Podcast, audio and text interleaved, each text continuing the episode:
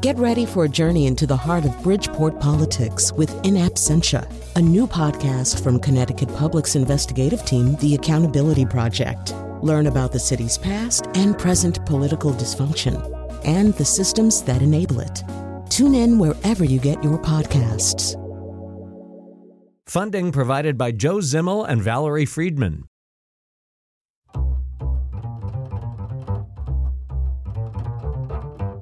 All right, welcome to the nose. It's the end of the week. It's been an exciting uh, week for us uh, here on the Colin. I mean, just they all are, but here on the Colin McEnroe Show, it was an exciting week.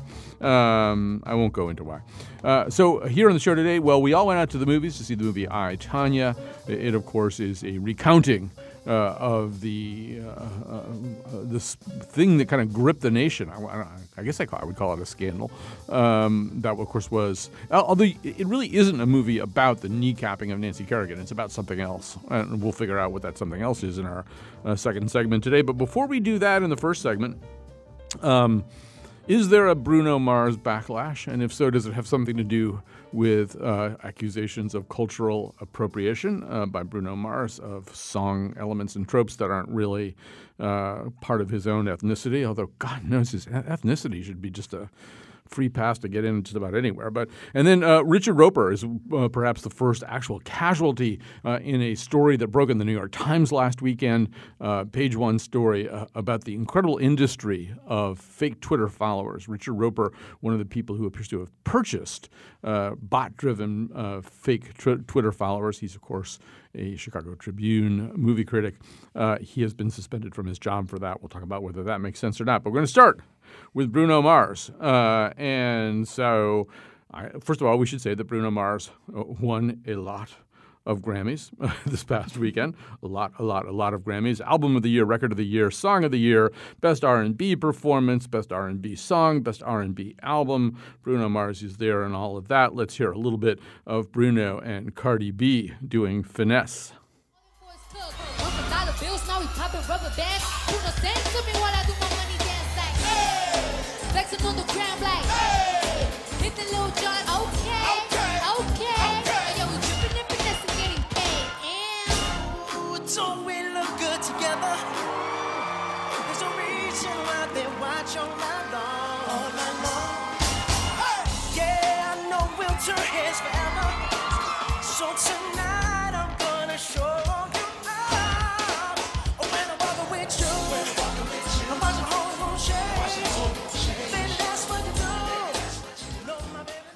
So I'm uh, sitting here chair dancing. And Carolyn Payne, one of our panelists, is of course making for the door, which is what she does when Bruno Mars starts to play. Carolyn Payne is an actress, comedian, dancer. She's a founder, uh, a director, and choreographer of Kinetic Dance. She's recovering from a broken ankle, uh, but she's more mobile now. She could actually get out of here just to escape Bruno Mars, but she chooses not to. Rand Richards Cooper, a uh, contributing editor at Commonweal, writes the In Our Midst column for Hartford Magazine. Parker Who, making her debut uh, on the nose, although not on our show.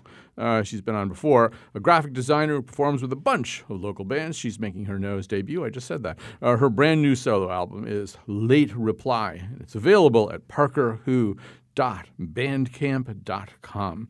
Uh, so, um, so look, Parker, let's start out. I mean, well, um, one of the one way that we could sort of argue that there's something of a Bruno Mars backlash is just a lot of articles circulating on the web, including sometimes to us in our emails. Is Bruno Mars guilty of cultural appropriation? asks one. Bruno Mars must be stopped. 24K Magic Album Review. Bruno Mars and the appropriation of black music.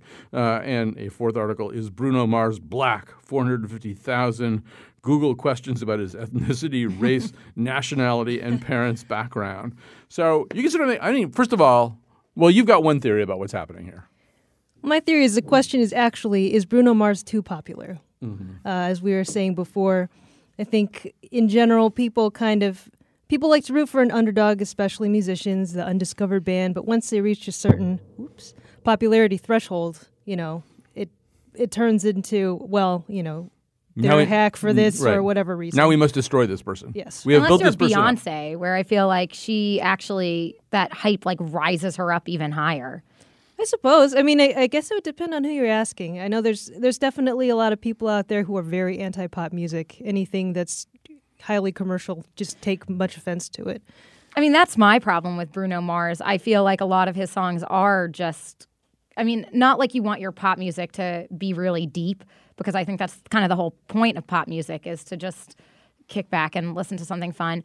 I just find some of his songs so annoying, except I do happen to like that finesse song that we just played because it has this like 90s, you know, New Kids on the Block, Paula Abdul sound to it that really I that I'm I'm into. Mm. So, but Rand, one of the specific allegations uh, being made, if, if, it could be called an allegation against Bruno Mars, is that he's a lot of things, but he's not black. He was uh, born in Hawaii to a Puerto Rican and Jewish father and a Filipina and Spanish mother. Um, uh, and uh, I guess his real name is Peter Gene Hernandez. I hadn't I hadn't really known that. I like calling him Bruno Mars. But I mean, this is like a really old question. Is like how much how many tropes can you borrow from various kinds of quote unquote roots music that aren't part of your roots? So I don't I don't have that much to say about Bruno in particular. The few times I've I've heard him, uh, I, have liked him. I liked his Super Bowl thing. Was that last year or the year before? Mm, year before. Um, but but the the term cultural appropriation has been in the conversation a lot in, in recent years, and it's a, a pretty interesting topic the idea behind it is that there are uh, certain cultural traditions um, that are in, a, in, a, in effect proprietary, uh, and, and that you qualify to partake in them by virtue of actually belonging to the tradition out of which they grew, the ethnic tradition. There, there, there are be, before we do away with the idea that, that that there might be something legitimate in this, because I'm ultimately really very opposed to the idea. Maybe it's it's worth trying to understand, you know, where it comes from, um, and part of it has to do with the sense that other uh, cultural traditions that are other are often travestied. Uh, and and insulted. So a lot of this, the talk of cultural appropriation on campus had to do with, for instance, you know, like people throwing taco and tequila parties, you know, where frat boys wear sombreros, and this is perceived to be insulting to uh, people of Mexican culture. So, so one source for the idea of cultural appropriation is the idea of cultural travesty and insult. The other is that of sort of professional exclusion and the galling uh, nature of seeing someone, you know, like if you go back to the history of Motown, uh, you, you, you, seeing someone, seeing white artists take your music that you're like barely getting by with a career singing it, and then they make millions of dollars. So, so yeah. So Pat, Pat Boone made a lot of money, right. singing Little Richard songs, right? The Pat Little Boonification Richard, of black music. Little Richard was not making a lot. So of money. So you understand where this idea comes from, but in in terms of how it actually applies to artists and to art, it's it's really problematic, you know, because all art involves constantly this constant churn and mixing of traditions, whether you're talking about literary art or music, if you restrict artists from crossing boundaries, taking things and merging them into f- fantastic and cool new hybrids, hybrids, certainly true narratively, certainly true musically, then the whole thing really grinds grinds to a halt. Well, is it that people didn't know what because I, I, actually didn't know that he wasn't black until I had looked that up. So I'm wondering if that if people have this sense of feeling because he surrounds himself his whole band are, are black. Like i wonder if there is if it's the sense where people are like oh hey wait a second. That's not what you are. Is it that they they felt like he misrepresented that he's actually pretending and committing a fraud. Not that he's like pretending, but it's just that you wouldn't necessarily know. I mean, it, it, doesn't matter to me what his ethnicity is. I think some of his songs are good and some are just earworms. But well, let's let's first of all circle back to the actual musician in our midst. But before we do that, uh, I want to play a little clip. This is, as Jonathan points out, the third time on the show that I've asked for uh, a clip from part of this conversation. It was on uh, a podcast that I really like a lot, the Slate Culture Gabfest. Uh, they do this thing called the Summer Strut uh, episode where they sort of look at the songs that they really want to hear a lot while they're walking around during the summer. And Ed Sheeran came up, and it turned out that m- most of the people on the show didn't really quite understand Ed, who Ed Sheeran was. They're not rock critics or anything like that. They knew that there was such a person as Ed Sheeran, and they were kind of vaguely aware of him. They were asking a lot of questions. But the rock critic who was on the show, Chris Molanphy, uh, kind of went after Ed Sheeran in a very specific kind of way. Ed Sheeran will do whatever he has to do to have a hit. I don't want to make him sound utterly craven, but like, has he done hip hop? Yes. Has he done folk? Yes. Has he done EDM, yes. You know, he's even got a hit on his current album called Galway Girl, which is kind of like a post cores Irish step dancing kind of song. like he will do that. Whatever it takes to get a hit, Homeboy will do that.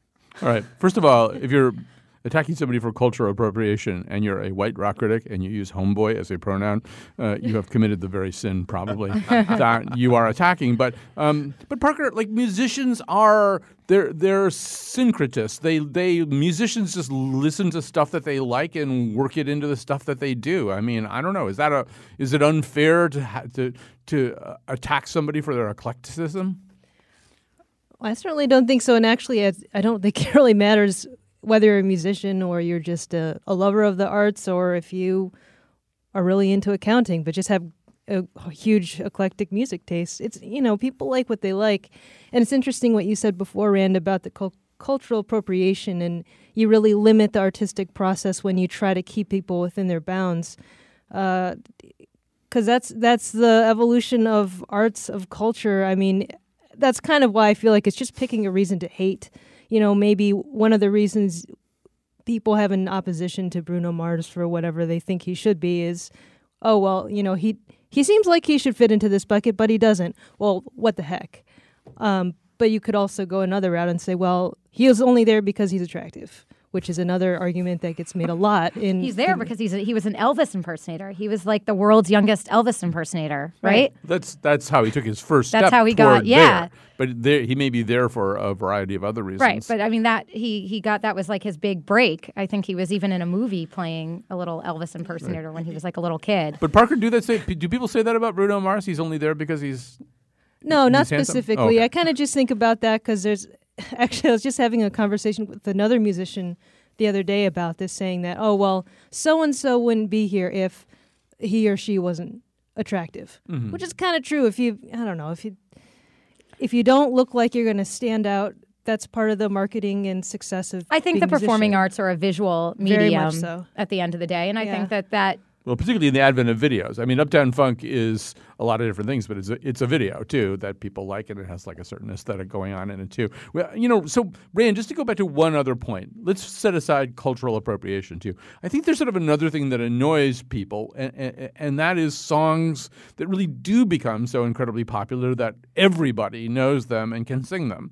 Uh, and and so at that point, they're wrenched out. All the people who've gone to a lot of trouble trying to be cool, you know, and have spent a lot of time you know, with D'Angelo's Black Messiah album or something like that. And then like along comes Uptown Funk and every idiot 63-year-old white guy like me knows all the words and can dance to it. There's something grating about that too, even though we think pop music really should be for everybody.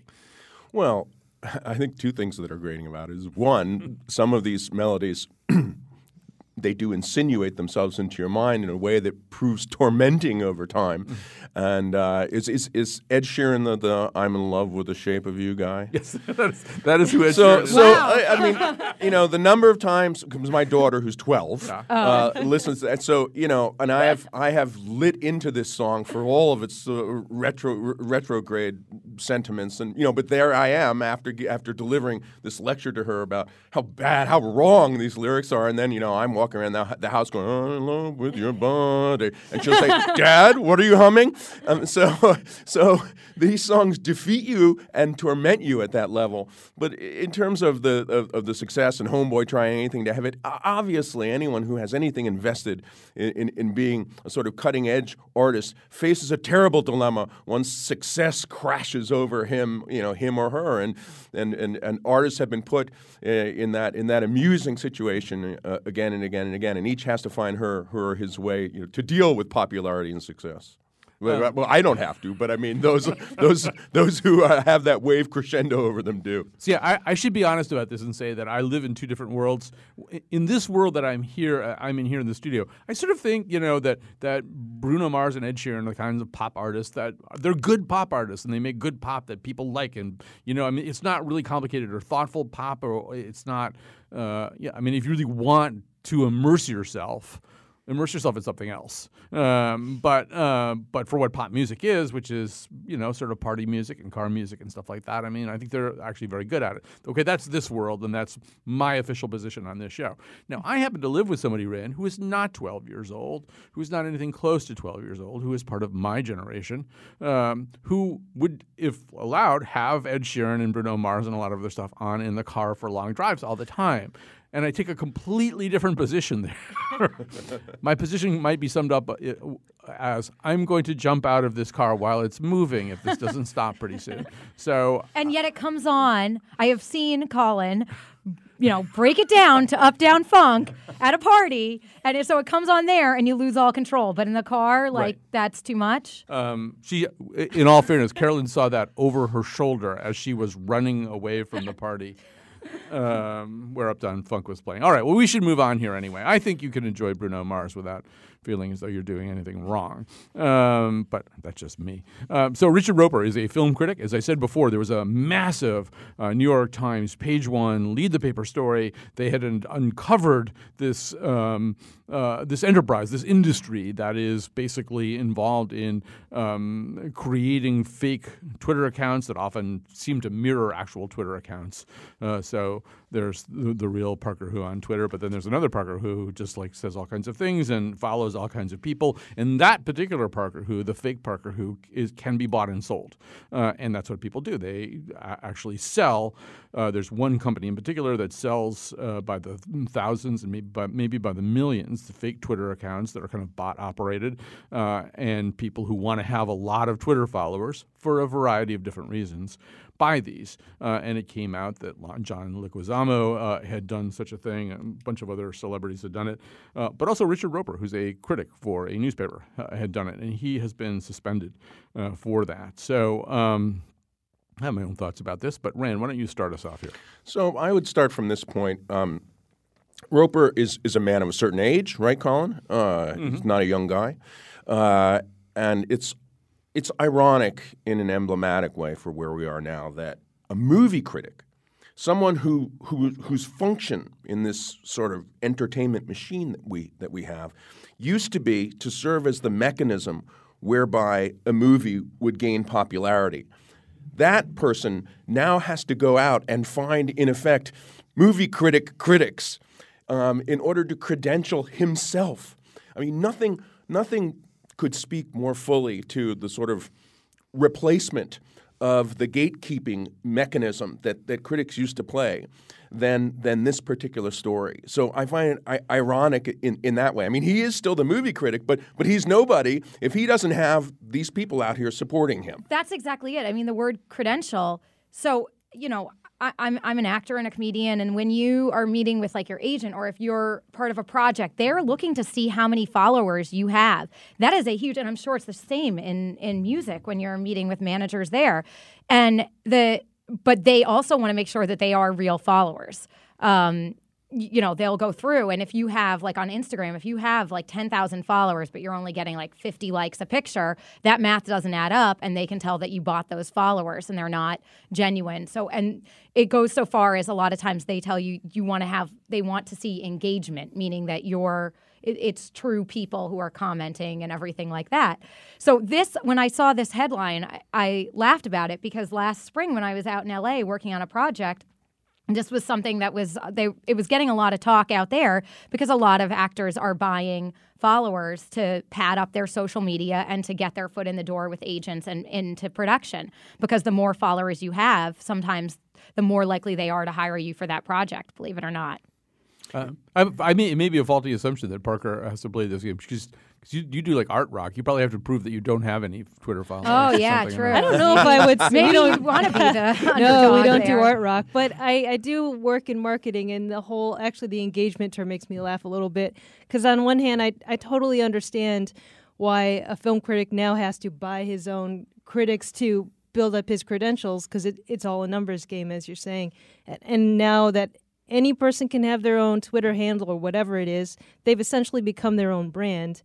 And if you have your own brand, you have to take care of your brand, like you have to water your garden, and and then it starts to it becomes a natural inclination to, to you know add supplements. It's kind Buy of artificial you know, fertilizer for that. yes, exactly. but you know, the, the the reason I asked if he's a man of a certain age is, is that you know I feel one of the great liberations of of midlife generally is that you gradually are able to free yourself from the vice-like grip of uh, popularity, uh, of caring as much about what other people think of you. Much of social media seems like a, a, a, a structural conspiracy to keep us involved in sort of adolescent and, and young adult, the, the, the throes of, of, of popularity related mm-hmm. dilemmas and stratagems that it used to be by the time you were Richard Roeper's age, you know, you didn't care. About, you had the great blessing of not caring about that. Not only now do you have to care about like who likes you, it's not only a status thing, it's a commercial currency. Mm-hmm. And in that way, this seems like a like a perfect storm of of badness in certain ways. But it is what it is. And once that reality is there, it was inevitable that a market would be there for it, and then that companies like the one in that in that article would develop in order to serve the market. And it's you know, incredibly there it cheap to buy followers. Right, too. it's like a penny Yeah. a, a penny a pop, right? Yeah, Yeah. I, I, I mean, I think you can buy like a thousand followers for like five bucks or something like that. It, it- it's just, I, so I can understand how the temptation is there. Like you're like, oh, this will help. Well, speaking of pennies, let me offer my two cents uh, uh, about this. Um, first of all, I, I actually dispute what you're saying, Rand. I actually think that um, people who are in the public eye, people who are are doing jobs that involve public vis- visibility and having some kind of public audience, they all care about that. Uh, if you know anybody who thinks that you know that that Anthony Lane doesn't care if he has more readers than you know some other film critic, no, they all care. Um, nobody ever stops caring about that. They may be able to make it a more dignified process, but they still care. Now, I, I do think that there's two wrongs that are committed here that probably are worth addressing. One of them is if you work in journalism, which film critics are sort of at least nominally part of, you don't want to be saying things that aren't true. That's one of the things we don't do, right? Ideally, we don't mislead people about things. So if he's in fact intentionally misleading people about a pretty trivial question, how many Twitter followers he has, he's still he's kind of departed from maybe one of the two or three absolutely bedrock codes of journalism. It's the kind of thing that you don't have to be told on your first day of work. So th- there's a little bit of a problem there. I think there's also kind of a harm. Uh, and the harm is not to him or not to us by being misled by him, but by, I mean, as the Times piece uh, made clear, if you, Carolyn Payne, don't particularly like Richard Roeper uh, and wouldn't follow him, but there's some kind of bot-driven Carolyn Payne copy account that's fol- that's following Richard Roeper and can that can be obviously noticed and documented. That's an injury to you. An injury is committed being committed to you, and and so you have to at least sort of acknowledge those two things from an ethical standpoint. Having said all that, I also feel like you know, Tronc or whoever he works for, it's probably I think it is Tronc. They probably don't have any policy about this because they never thought about it because companies are too big and stupid to understand everything that's kind of happening out there. And I don't think you should suspend somebody for violating a policy you don't have. All right, th- now I'm done. They have to catch up with the policy. The mm-hmm. Slate article right. is very smart in saying institutions are going to need to draw a clearer line between what is merely distasteful, tacky self promotion and what is a serious breach of journalistic ethics. And, you know, th- this stuff changes rapidly enough that the institutions, not to mention laws, I mean, is some of this stuff going to be illegal? Is it, is it actually commercial fraud? You know, I Who didn't knows what box to put this in? I didn't in? think of it from the ethical standpoint because hmm. I, I saw it from the my professional hmm. standpoint of where I know a lot of you know up and coming actors and comedians who who do do that because you like you you know pad it a little and then people see like oh a lot of people are following this person. It helps you gain followers and i see where that temptation lies. But i didn't think of it from if you do have a job where ethically you are responsible for you know being a truth teller and, and delivering news like that that's that is different than you know a- an actor who is trying to cultivate fans like their whole point mm. with their social media is to grab attention so where numbers are an attention grabber in his position Right. and- we and- we expect a certain amount of falsification from Right. actors. I do want to say that Great, somebody uh, that somebody somebody's Twitter handle is Grenade O'Connor uh, is tweeting. I have to pay five bucks a month for John Dankosky to follow me. Well worth it. See, I think that's a different thing. Yeah, I would follow you probably for five dollars too, but that's like a completely different kind of transaction. uh, that's not getting big business involved. We should take a quick break, I think, and so we can jump over to I Tonya. We want to have a lot of time to talk about that. Very interesting movie. Uh, not really even even sure how everybody here feels about it yet. I want you to tweet me. Follow me on Twitter. Follow me on Twitter. Yeah. I want you to tweet me. All right, so uh, now we're uh, moving uh, uh, over to a new release, a movie called I, Tonya. Margot Robbie is uh, probably somewhere in the hunt for Best Actress, where she's nominated. Allison Janney, uh, who plays her mother, LaVona Golden, is something close to a frontrunner for the Oscar for Best Supporting Actress. Uh, probably uh, bumping heads a little bit with Laurie Metcalf from Lady Bird. We can talk about that if we have time. Let's begin by hearing uh, those two actresses in particular. You're going to hear Margot Robbie as Tonya Harding, Allison Jan- Janney as her mother in one of their typical loving exchanges. Did you? I mean, when I was a kid, did you ever love me or anything? You think Sonja Henie's mother loved her? Poor you. I didn't stay home making apple brown betties. No, I made you a champion knowing you'd hate me for it. That's the sacrifice a mother makes. I wish I'd had a mother like me instead of nice. Nice gets you. I didn't like my mother either. So what? I gave you a gift. He cursed me.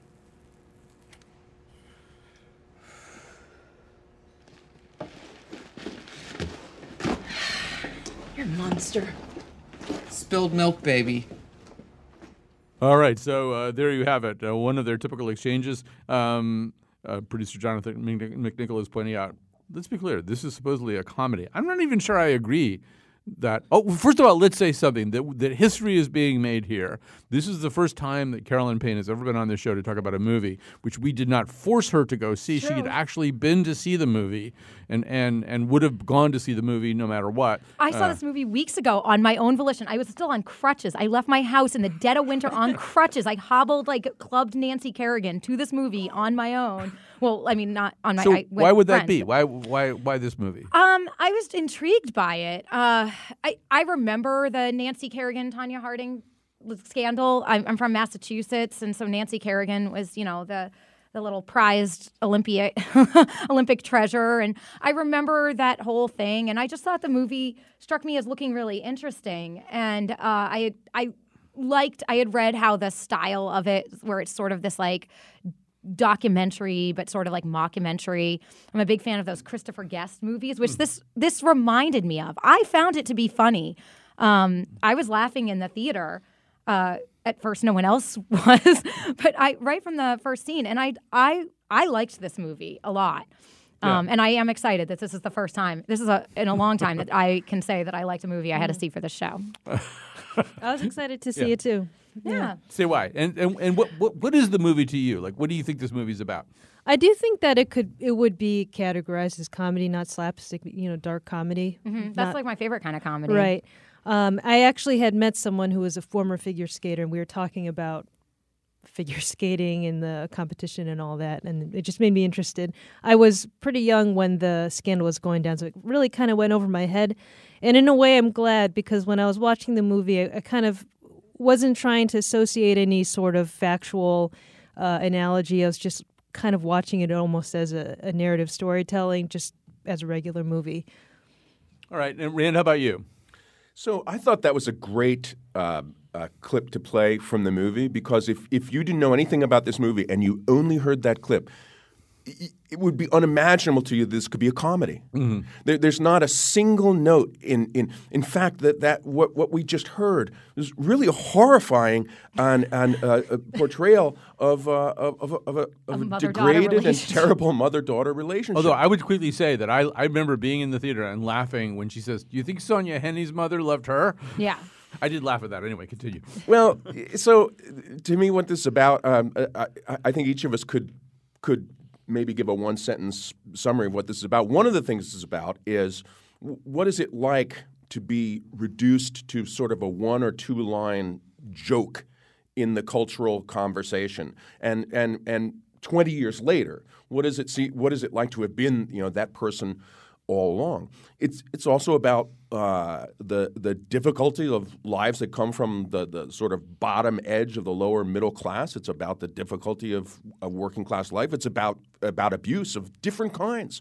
abuse from your mother, uh, um, a, a marital abuse. Um, she's she's she's beaten up by by various people. Um, but but it's also funny. I mean, the the real Jonathan McNicol put the question to us in one of the emails. The whole time I was asking myself, is this movie humanizing all these people, or is it making fun of all these people, or is it doing both things at once, which is a very hard thing to do. I have, by the way, a similar. I think that question also would apply to the three billboards outside Ebbing, mm-hmm. um, and and the films bear some relation to each other. I think people are going to. I I tend to like in this regard, my categories kept kept separate. And although I did laugh at, at some things, I also at, at sometimes felt the film was coming perilously close to sort of committing the problem that in part it's inveighing against. And um, in in uh, it, it, partly is about uh, the, what happens when you become an object of mockery, but there's also a kind of mockery productively even that attaches to that exists within the film itself. So I, I liked. Sometimes you can't necessarily justify or explain fully mm. why why you think something works. I, I, kind of did think it worked, but the more I can talk myself out of it. but it could have gone so wrong. This movie just could have gone. I, I think that that's what I admired about it. Like it didn't become just kind of this comedy and mockery it does have that like like I said, there's that mockumentary and it's element. not to Christopher Guest. Right. It's like not that there. scene that we listened to could not be in Christopher Guest. It's way too intense. Yeah, although did you see For Your Consideration? Uh, that gets very dark. Uh, that Christopher Guest movie about I, th- I think that move, that particular movie, has an actual contempt for some of the characters mm. that it has yeah. created uh, that, in a way that really bothered me, and that I, we're sort of hinting at a, a, little bit here. I mean, one of my problems with this movie, Parker, was I, do feel like it, it, almost kind of violates the premise of its title in the sense that I think it's a lot more interested in Jeff Gillooly uh, and uh, Golden, uh, the mother, uh, and the role of the press and some of the other subsidiary characters. I feel the person that I get to know the least in some ways is Tonya Harding, I, or at least I, I walk out of the movie not really understanding her better. And if anybody is flattened into cardboard in this movie, I feel like it's her. But I, I don't know. That could be just me. What was your take on that? It was interesting that you brought that up because I never thought of it that way before because the movie does revolve around her. But I see it from your point of view. In a way, it's everything is happening to her. Uh, and some of the things act as a foil to her character, but really she's she's sort of moving through it. But it seemed the tone of the movie and the way that they they chose to break the fourth wall at certain elements when they interjected mm-hmm. humor, you know, that sort of uh, tongue in cheek sort of tone. I feel like it was trying to be as ambivalent as possible, which is why it's such a frustrating movie to watch in a way. It the movie does partially kind of portray her as basically a punchline, as you said, or the object to which things happen, and that's the way the movie treats her too, just like you know her life would reflect that as well. Here's what here's what uh, uh, Carolyn. Let me try this out and tell me what you think. I was really really happy at the end. I'm not always happy when they do things like this, but I was very happy at the end where one of the things they showed you was actual footage of the real Tonya Harding skating in her absolute prime, uh, pulling off this maneuver that nobody else had pulled off. And you really saw her, you know, just how great she really was despite everything that she had going against her. Um, and, and I feel like the movie the movie kind of almost skips over that for me. The movie portrays her as a person who's a really good skater, but mainly who's really angry all the time uh, about the way that her skating goes unrecognized or the superficial elements having to do with how she presents herself and the music she chooses and the outfits she wears and the fact she doesn't have enough money uh, to, to look as good as some of the other skaters. Uh, and it almost skips over like how good she really is other than her constantly saying how good she really is. I, but I don't know. That once in that, that could be my own – personal reaction to it? I mean, so I, I was I was young. I was a kid when when this happened, but I was into figure skating. I remember liking to watch it. And if you had asked me before this movie where I saw this and then kind of, you know, you fall down the rabbit hole, you go home and you're Googling and you're watching old videos. If you had asked me to talk about Tonya Harding before this and said, like, you know, name three things about her, I would have been like crispy, bleached yellow bangs, tacky costumes, like, and hit Nancy Kerrigan in the knee. That's what I would have said. So, and I, so I do think that this movie kind of shows how that is that would have been a very common perception of her. I don't think like that would have been an off base and that is too bad because then when you go back and watch her skate and you know like that she was one of 10 women to do a triple axel and when they show that in this movie, I think like the movie to me, I I felt it made me feel awful for how I thought about her all this time. And I, I did see, I saw her as not like a punchline, but like a punching bag throughout this. And, lit- and she literally And becomes literally, a punching bag. she the is, just for closing scenes of the film are everyone. about her engaging in these boxing spectacles because she has to make money. But like, and so her whole she's life using her, her last Yeah. little bit of notoriety to do that. But I think, But she also your question, she has been physically punched all of her life. and she's First been by her mother punched also. and by her. So it's Mm-hmm. like a, pre- a, a professionalizing of the abuse that she's suffered. But I do think that and it was very it was very canny of the filmmakers to do this. At, at the end, you have this um, juxtaposition of scenes of her uh, uh, getting hit in the boxing match. You see her feet in, in the in the in the boxing shoes, and then we also see her doing in slow motion this triple axel, w- which was the great jump and that she that she made her name with, and it's done in slow motion, and it's very very beautiful. Um, by the way, I wondered how did they do this with the act? I mean, with, with with with the actress, they made it look so real. Oh, there's she actually a great can't article where they things. talk about the visual the visual effects that they but they, use. they really do convey the beauty of, of her skating. Um, and and all, all films about sports, they have to decide how much time are we going to devote to actually showing the sport. You tend to like the films often where they d- d- don't show that much, but they show a lot here, Mm-hmm. and it's done very well, and it and it conveys beauty. I thought that was one of the good things about it. But you know, with the Allison Janney portrayal, what's what's emblematic of this film is that she's both portraying a very a very harrowing uh, you know mother figure, but also a parody of a harrowing mother figure. And this film double tracks in that it gives you both the reality of something and, and a sort of parody of it at the same time. That's very hard to do. Right. The movie that it reminds me the most of, I think I said this in an email, is the movie To, to Die For, which is also based on a real case. This is the movie where Nicole Kidman uh, plays a scheming weather TV weather woman who induces uh, a hapless uh, suitor, uh, played by Joaquin Phoenix, to kill uh, her husband, uh, played by Matt Dillon. And there's a lot of talking to the camera, and there's a lot of stuff about class and rising up through class and stuff like that. Uh, and there's a lot of what you're describing too, which is this is a pretty serious story, which is doubled back on for the purposes of, of parody at times too. Which I don't know. I mean, I can I can enjoy that movie. Actually, Parker, you used the word frustrating. W- what did you mean by frustrating? Frustrating, uh, tonally mostly. Mm-hmm.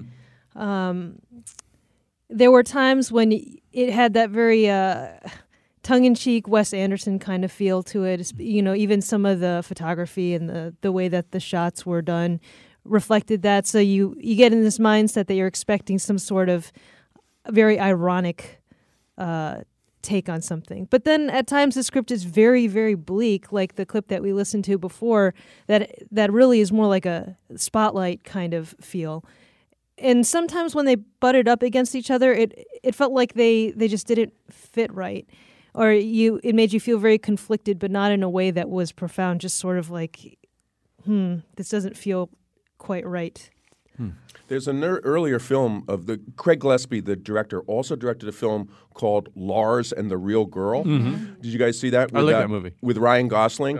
And there's a, it- he plays a socially withdrawn, inept, maybe spectrumy uh, person who develops a relationship, a full-blown romantic relationship with a life-size, anatomically correct doll. now, there's nothing you know more inherently mockable than that.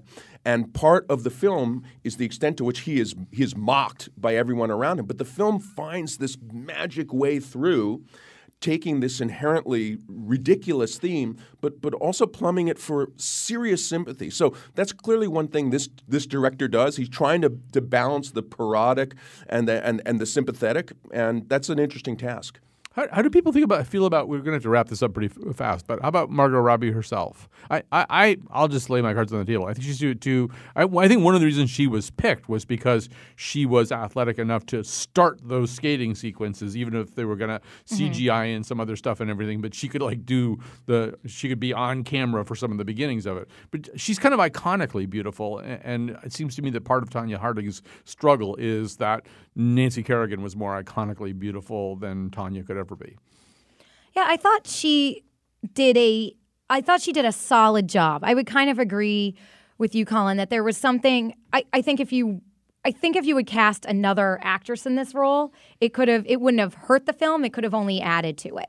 But I do think that she did an amazing job in that she did learn to skate for this movie. She was, you know, she's athletic, but she didn't know how to skate. Um, and I think that it was impressive that she did that. And I think that she did bring. I think she was at her best playing the older Tonya Harding in the where in the narrator role where she's doing that kind of like to the camera interview. I thought that was strong. That was some. I, I really enjoyed her in those moments. Um, well, we should probably stop here so we'll have time to make some recommendations and some endorsements. Uh, the movie is I, Tonya. Uh, you should definitely go see it if you are interested in uh, the Oscars and who's going to get them. And you should probably go see it anyway. It has its frustrating qualities. I would agree with Parker, but overall, I think there's a lot to get out of it. Of course, there's also a Sufjan Stevens uh, song about Tonya Harding. Of course, there is. But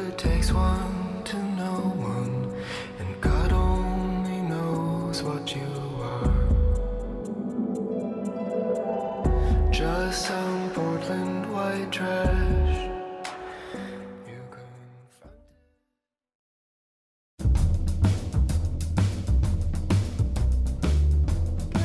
This whole conversation is making me feel bad about the time I hit Carl Castle with a cricket bat. I was just trying to get ahead. Today's show was produced by Bruno McPants and me, Chion Wolf. Most of Amanda Fish's 2 million Twitter followers are plankton. The part of Bill Curry was played by Scott Hamilton. On Monday, the scramble leaves the pocket and looks at Super Bowl commercials. And now, back to Colin. You know, one thing I, I forgot to, uh, to point out in the preceding segment is that, I mean, Tonya Harding, maybe just because this story became kind of ripe in a certain way, there's been an awful lot of revisiting uh, of this story of late. Uh, there was a, a, play called Tea uh, at the uh, American Theater Company. Uh, there's been a, an opera. Uh, there is a uh, documentary, the part of the 30 for 30 series on ESPN called The Price of Gold. Uh, yes, there's Ta- Tonya and Nancy, the rock opera. Tonya Harding, the musical, that's sort of a flat out comedy uh, uh, written in connection with the Upright Citizens Brigade, and, and on and on and on. So there's some way in which that, and I would also lump in Nico Muhly's uh, opera about Amy Fisher, who I think is sort of the other Tonya like character from, from that era. There's some way in which we're coming back to this kind of material and kind of repalpating it. All right, it's time to uh, recommend some things. Uh, so, Rand, why don't you go first? So, I'm going to uh, recommend two books. One that just came to mind when we were talking about cultural appropriation. And I may have endorsed this book one time a couple of years ago, but it's the kind of book that can use repeated endorsement. It's a mid 70s novel called Oreo by a forgotten, uh, now forgotten writer named Fran Ross, an African American writer who died of cancer shortly after writing that book. Uh, and it was reissued a few years ago. Um, and it sort of represents the triumph of cultural appropriation in that it, it combines blaxploitation narratives with Jewish humor, absurdism. It's also a kind of classic Bildungsroman in, in a way. There are these Joycean like linguistic puns everywhere. Um, and it, so it sort of owes about equal, in equal parts as much to Shaft as it does to James Joyce. And, and it's a kind of novel you really, what can you say about it's uh, it's cultural appropriation, except stand aside and, and, marvel. So it's called Oreo by Fran Ross. The other book, um, on, a, on, a, much more uh, somber note, I guess, I've spent some time recently interviewing a woman who lives in Bloomfield named Karen Stahl, S T A H L. She wrote a book called The Option. Uh, her daughter, 15 years ago, in young adulthood, took her own life and she had an anxiety disorder that w- was insufficiently reckoned with and, and, treated. And the book is about the aftermath, of both the immediate and longer term, of, of losing your only child in this way, uh, and how uh, her, her mother, Karen Stahl, um, went back. Her daughter was a would-be writer, and she had many, many books and notebooks. And her mother, the book is partly a search through her daughter's writings to, to try under, to understand posthumously, to understand her better. But it's also about reconstituting your own life. Karen Stahl has gotten very much involved in in, in groups, um, uh, support groups of people who've had who've faced this problem. It's a beautifully written book. Book. It's heart. It's heartbreaking, but it's also very helpful and in its in its own way spiritually um, inspired. Uh, mm. It's called The Option by Karen Stahl. Parker, who? What would you like to recommend? This is not particularly new, but there's an article that was on uh, BBC Future from a while back. Um, it's called Objects Designed to Be as Uncomfortable as Possible, which I like to refer to as iSyphilis for designers. It's uh, it talks it takes the Greek designer Katerina Kamprani, I hope that I'm pronouncing that correctly, she designed a set of objects that uh, basically everyday objects, but turned into things that are completely impractical and, and just basically bend your mind. For example, there's a a watering pot with the spout turned inwards over the top. Mm. Just crazy things like that. But I, I like it very much because it's, it's a great daily reminder of how everyday objects really have a ton of thinking behind them, but we we tend not to think about it too much. It kind of goes with the Donald Norman book, right? Uh, didn't he? There's even the thing called the yes, the the- Norman door, which is the door you can't figure out how the door works. The door you push the door, you're supposed to pull the door. right, stuff right. Like that, yeah. The famous book, um, Design of Everyday Things. There you go. That's right. Um, all right, and Carolyn Payne, uh, what are you going to recommend? All right, I have two endorsements. One, I, I like can't actually say the title on air. I've endorsed this before. It rhymes with Pitts uh, Creek. Mhm. It's on Pop Network. Uh, Eugene Levy and his son co-wrote and co-created this show. Catherine O'Hara is in it. It is so brilliant. You can watch the previous seasons on Netflix, um, and uh, it is it is just a great piece. It's it's like a great indoor if you're you know a winter shut in like i am forced to be right now. Um, it's just something great. And also if you are venturing out uh, roundabout theater in new york has a play right now amy and the orphans and it is a um, a new play and i happen to know one of the actors in it. Um, it is a play that deals with um, disabilities and the there are two main actors that alternate and they both have down syndrome and uh, Eddie Barbanell is uh, my mom's best friend's son, and he is an actor, a professional actor with Down syndrome, and it is a really well done. I've seen it in previews, um, and it is a really amazing piece of theater. So definitely check that out if you are in the city. All right. First of all, I want to thank everybody who's on the nose today. That's Rand Richards Cooper, contributing editor at Commonweal, writes the In Our Midst column from for Hartford Magazine. Parker Who, graphic designer who performs in a bunch of local bands, making her nose debut today, and a triumphant debut it was. Her new solo album, Late Reply, is available at parkerwho.bandcamp.com. Carolyn Payne is an injured actress, injured comedian, and injured dancer, but she's recovering. She's going to come back and, and take over the world. Uh, I'll make a few endorsements. I, first of all, I want to endorse um, the actress uh, Julianne Nicholson, who I just have this intense fondness for in everything. In uh, I Tonya, she plays Diane Rawlinson, who is uh, the skating coach of Tonya Hard- Harding, and the person who's trying to bridge the gap between Tonya's kind of heavy metal and Richard Marx loving tacky music, tacky outfits thing, and the more rarefied world of skating. Most of which, by the way, is inhabited by skaters who come from very modest backgrounds, but are able to acquire the trappings anyway uh, of of higher class. Uh, so anyway, Julianne Nicholson, and she's like really great in anything you ever see. Once you get used to her, you'll know to look for her. Uh, I was also thinking about a skating thing that goes along with this. Right around the time, exactly at the time of Tonya Harding, there was another skater. She was French and she was black. Uh, her name was Surya Bonaly, uh, and at the time, I was just completely knocked out by her. Uh, and she, in addition to doing some of these things that Tonya Harding could do, could do something that's actually illegal in skating, which is a flip. Uh, she would on skates flip up in the air, rotate around, and land on her skates.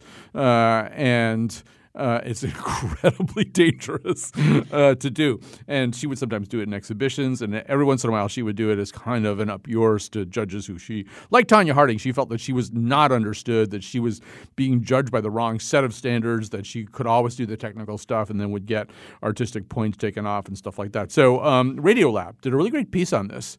Uh, so it's easy to track down on the Radio Lab site uh, the story of Surya Bonaly. Um, I've been thinking a little bit about Philadelphia because of the Super Bowl tomorrow. Uh, I would recommend if you if you don't really sort of if you haven't got a good grasp on sort of Philadelphia Eagles weirdness uh, of their fans. Um, I you can certainly watch the movie Silver Linings Playbook, which kind of gets at this. I mean, Robert De Niro in particular plays that kind of Eagles fan that you don't want to be anywhere near uh, during a game. The Philadelphia Eagles, the only sports franchise to at one point have an actual court, like a real court with a judge, and a jail underneath the stands because so many of their fans engaged in criminal criminal behavior that had to be addressed in a very prompt and expeditious manner. And and then if you really want to go to town on Philadelphia depravity, and Caroline, I bet you know this one. There's a very famous clip of the comedian Bill Burr oh. Who uh, who was on a lineup of comedians who were all getting booed in Philadelphia, one after another, were booed off the stage. Almost nobody could finish their set. And Burr got out there with a plan that he was going to finish his set, but he wasn't going to do his his actual comedy set. He was going to spend the entire time berating the Philadelphia audience in the most visceral, politically incorrect, rude, scatological, profane, and angry terms. And he did that. He stays out there for the entire 12 minutes. The entire time he's reminding the crowd how much longer he's going to be out there and that he's not leaving. And I mean, it's not for the faint of heart and it's really politically incorrect. But um, in terms of one man taking on an entire city, it's maybe worth listening to. Thanks very much to Parker and Rand and Carolyn, and we'll be back on Monday with a scramble.